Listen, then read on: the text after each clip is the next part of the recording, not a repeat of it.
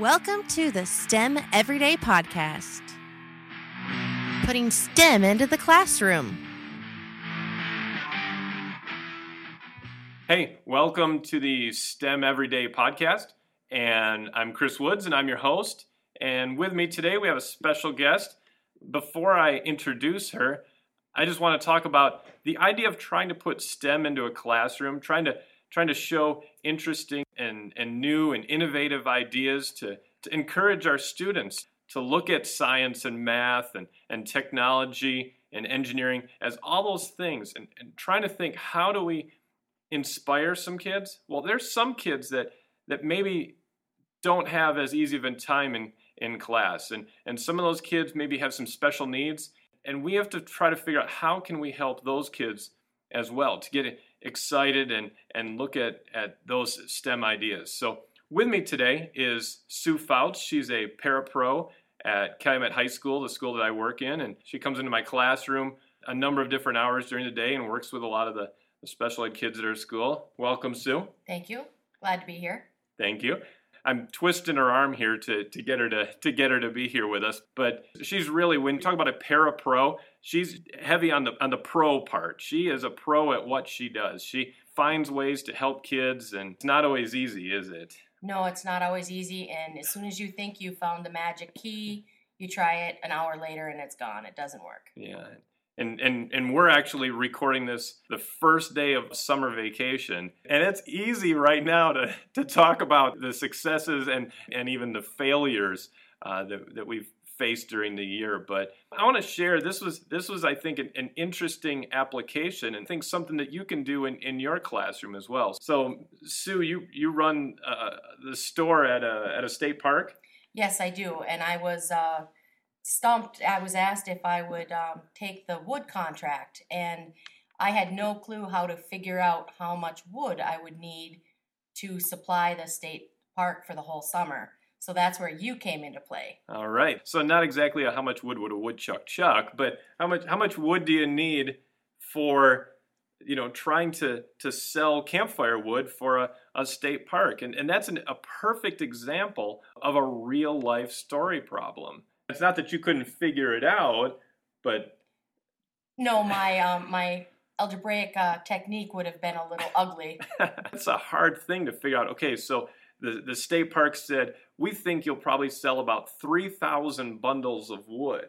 And, and it's easy to think, wow, that's a lot. And how much is that going to cost? And, and you, can, you can instantly start to see it looking at it as an educator, all the different layers of, of math and problem solving that go into just a simple problem like that. So we sat down and we, we kind of figured it out and, and came up with a guess. we'll find out by the end of summer if our guess was good or not. It was worthwhile to try it. Yep. And um, we're uh, we basically I'll, I'll, give you a brief idea of how we did it. You know, and maybe you could pose this question to your students: If you had to make three thousand bundles of wood that are about twelve inches by twelve inches by 16 inches long piece of wood and the wood is split up and, and such and, and so around here wood we see it traveling on log trucks all the time. Um, in fact one of your, your husband's friends uh, was able to get some wood for us. Yep he brought it in and unfortunately it snowed so early he had to plow to be able to even bring it into the landing so yeah, and that was that was even I think in in October or November. We get a lot of snow in in in our part of the country. Maybe it's warm right now where you are, but uh, anyway, so so you, these big log trucks. So we we found on Google Images a picture of a log truck and and kind of looked at, at the picture of how many logs would come on, on one truckload and, and based on the price of the log truck, you know, full of logs and and thinking about how many pieces could we split that into and and and the logs are eight foot wide, long, and just a number of different problem solving techniques techniques and, and just coming up with a with a pretty good estimate. And that's really a lot of what you do at your store that you just run in your spare time in the summer. Yeah. So she, by the way, she makes some incredible smelling um, homemade waffle cones. If if you've never had a homemade waffle cone, that's that's incredible. But you know, our students aren't necessarily going to all go and become engineers and computer programmers they're going to have to do whatever type of job and they're going to be faced with all sorts of interesting types of problems. Multiple challenges will be definitely. Yeah. So, I don't know, a couple weeks after that, then you're like, "Hey, I've got another question for you. Tell me about that one." Which one was that? Oh, which which one? Chris, I've come to you so many times for help. Um, mathematically, I'm not sure which one. Okay, so how about how about the one about uh, you you work at a different store and they mark stuff up Oh. thirty percent? Yep. Yeah, so I work at another gift shop, and at the end of the season, we reduce things um, 30%, but you can't reduce things 30% because then you would lose money because you're starting out with a higher value. And I was just wondering if there was a formula that we could plug in to make it easier to know what to sell the item for. Yeah. So when you first put a price on something, you've marked it up based on what you had to buy it from the. Right. Um, and, and these are consigners. So we, if someone is consigning something, they say they want ten dollars for it, we mark it up to thirteen dollars. But then when we take the thirty percent off the thirteen, we're going into the negative. That's how we lose.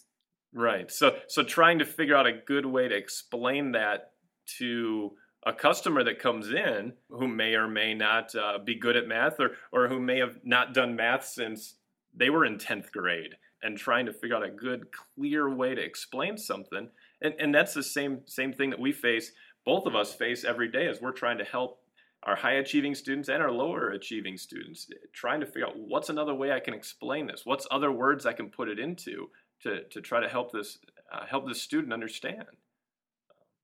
Problem solving. And these kind of problems come up all the time. When you're faced with an everyday situation and you're like hey that's some math or that's some science jot it down make a note to yourself and, and bring that into your class. You know i was talking about the we were talking about the, the logs and, and figuring it out that'd be a perfect type of question to ask your kids. And if you can sell them for three dollars a bundle how much money are you going to make? And then you could pose the question well how much time does it take to make all that? And there's some estimates and stuff that go into all that. And it becomes a big question a big challenge. It's a lot of work i can tell you that I'm sure it is. I can only imagine how much. but it's uh, it's it's also a nice break from doing teaching every day too. So a nice nice little summer job there. Well, thank you, Sue, for uh, for stopping in. Not a problem, Chris, anytime. And if you come across a situation in, in your life or someone else uh, shares with you, you know, make some notes, jot that down, and and, and just pose it as a as an open ended question to your students one day. It doesn't even have to be the topic that you guys are studying that week or that day maybe just as you came across it. That's the idea of putting STEM and, and those technology and math and, and engineering and science, all those things into your classroom every day and not just waiting for, you know, certain times and or not just any classroom. You know, everybody can can do something like that because all we all have to do that. And you never know when you're going to get posed with a really interesting question like how much wood do I need? Don't forget to listen to the other podcasts and thanks again for for joining us today. You're listening to this podcast on the SDAC Broadcasting Network. To find more information about this or other podcast shows, please visit remarkablechatter.com.